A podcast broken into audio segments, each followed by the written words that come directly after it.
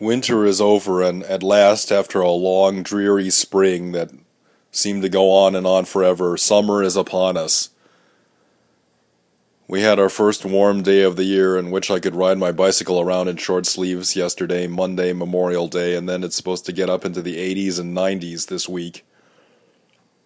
However, as much as I enjoy the approach of summer, I must say that I still haven't cooked any of the winter food dishes that I was hoping to make in the colder months, including Welsh rarebit, potatoes au gratin, spoon bread, Yorkshire pudding, long simmered soups and stews, cornbread, etc. All kinds of wintertime dishes involving root vegetables I was hoping to make in the cold part of the year when such cuisine is called for.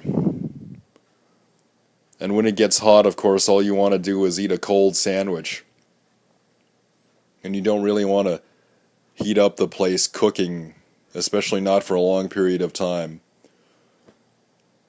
Well, I guess I can still try to make all these dishes at some point if it cools off during the summer, but I don't know. Why do I keep putting these things off? I guess when I'm cooking, I don't have the necessary force of will to take things all the way. Like I never season food enough. Also, I try to cut corners. When I go to the store to buy ingredients for recipes, I sometimes see that one or more of the main ingredients is too expensive, and then I immediately think, oh, I'll just try to substitute something else or leave that ingredient out. And of course, that's the ingredient that n- needs to be in there to make the dish what it's supposed to be. Yeah, I don't know.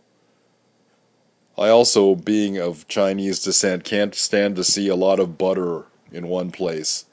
Too much butter or cheese in one place freaks me out, man.